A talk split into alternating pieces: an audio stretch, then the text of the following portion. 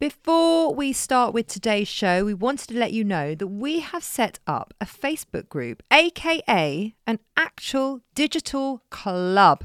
So we're now going to be able to hang out properly, discuss all things self care, share stories, and be a proper community where we get to be with each other. The link is in the show notes, or you can just go to Facebook and search Self Care Clubbers. So please come and join us. We can't wait to have you there. It's already up and thriving, isn't it, Lauren? Yeah, and people have been chatting all weekend about what they've been doing, and it's just really cute. I'm loving it. So please come join us, and we hope to see you there. Hi, clubbers. I'm Nicole Goodman, And I'm Lauren Mishkon. and this is a weekly chance to look back at what we have learned on the show. Welcome to Self Care Club Snippets.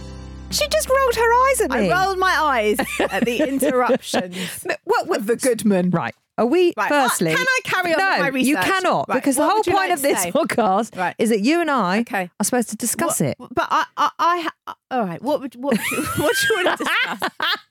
Why are you getting annoyed? Because I want to tell you about calories.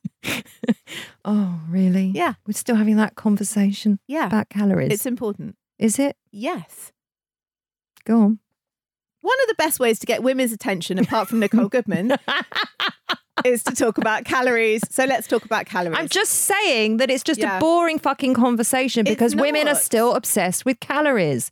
And it's the one way to, well, as you've just said, it gets people's attention because it now goes back to women's weight. And I think that's just So let's see if it may distract them from drinking, right? The calorie content of drinks made with gin doesn't just include the calories from the gin, it includes the calories from the sugary mixes. So in a G&T, there are 97 calories. That is about the same as a buttered crumpet.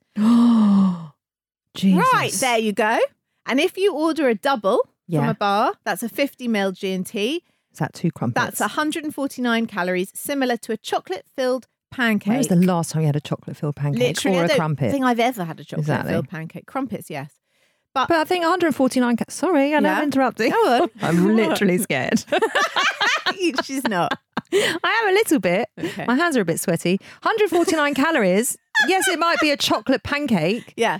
Sure, it's also a banana. Better calories. I don't know how many calories are in a banana. I reckon it's about that. Smothered in peanut butter or not- or not. Nutella.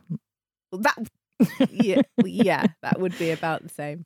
Most alcoholic drinks do contain traces of vitamins and minerals. You'll be pleased to hear, but not in amounts. Oh my God! Is that how we've sunk? What we've sunk to, Lauren? No, they're not in any amount that makes significant contribution to a diet. It is never a good idea to substitute food for alcohol. I'm just saying that for the record.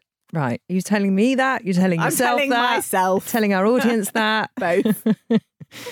Society has conditioned us that you need alcohol to be cool, to be sexy, to have fun, to relax. So, what actually happens when you take a break from the booze? In 2015, Professor Kevin Moore of the Royal Free Hospital, London, co authored one of the largest ever studies into the effects of a four week break from alcohol. The participants were average drinkers, and the results were staggering. By the end of the four weeks, the participants of the studies had each lost an average 40% of their liver fat and three kilograms in weight. They had also reduced their cholesterol, lower glucose levels, as well as many other health improvements. 79% had improved sleep, 92% were happier, 81% had reduced anxiety. That's amazing. Alcohol is a proven depressant and only covers up the effects of anxiety, a crutch that's gone in the morning. The result as your body dedicates its resources to processing the toxins you've poured into it is, you guessed it, more anxiety. 71% of people were more productive, 53% had lost weight. You'll also look better. I mean, I'm not surprised by any of these No. statistics. I know it's a, it's a staggering study, but I'm not surprised. I mean, alcohol is just so fucking bad But for you. those numbers are high. They're really, Really, really high, But this is high. how poisonous this shit is. Alcohol dehydrates you as well, and it makes your skin look shit. Your skin is one of the most obvious places the effects of toxins show, and in many cases, your complexion improves. Dry skin becomes more manageable, and your eyes will look brighter. I have to say, Yeah. I know. Are you interrupting me now? Yes, mildly. Is that allowed? Yes. She's rolling her eyes again.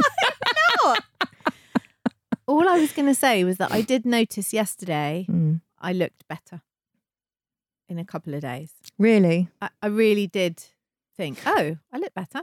But you're one of those exceptions to the rules because you do drink most days, Yeah. which we'll get onto what our relationships are with alcohol, and your skin is generally glowy, you look pretty fucking great. You don't really exercise much. You don't watch what you eat, and you are just you just look amazing and healthy all the time. So it's I'm basically, pickled.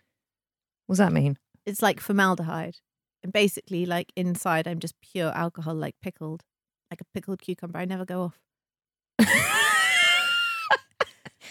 Right? You know, that's what it's doing. It's, It's preser- pickled. Oh, preserving me. I'm like, like, formaldehyde. exactly. I'm preserved in alcohol. Right. Is that was that was that the intention? Uh, no, You just have to keep it up. I'm Yeah, pickled. I'll keep it up. When you aren't lying around with a hangover or feeling hazy from booze, you have the energy to get more done, feel more motivated to start those projects and achieve those goals that you've left on the back burner. So, to assist us with dry January, we insisted the help of Rory Fairbands. He is the co founder and CEO of One Year No Beer. the thing about the brain, the brain has got so used to this math we do in our head. I'm stressed. I need alcohol. And what we have to do is show it that that's actually not true. Founded in 2015, One Year No Beer is an award winning behaviour change programme and an online toolkit for surviving modern society alcohol free. It's aimed at anyone drinking more than three glasses a week. They have a member base of over 100,000 people Yep. and believe that having a community is crucial to making a positive lifestyle change. So the founders are constantly finding new and exciting ways to provide this support. One Year No Beer is not an abstinence program. It's not about eliminating alcohol entirely. It's about empowering people to break down their old habits and build new ones, creating a positive mindset that lets the individual take back control and make clear sighted decisions.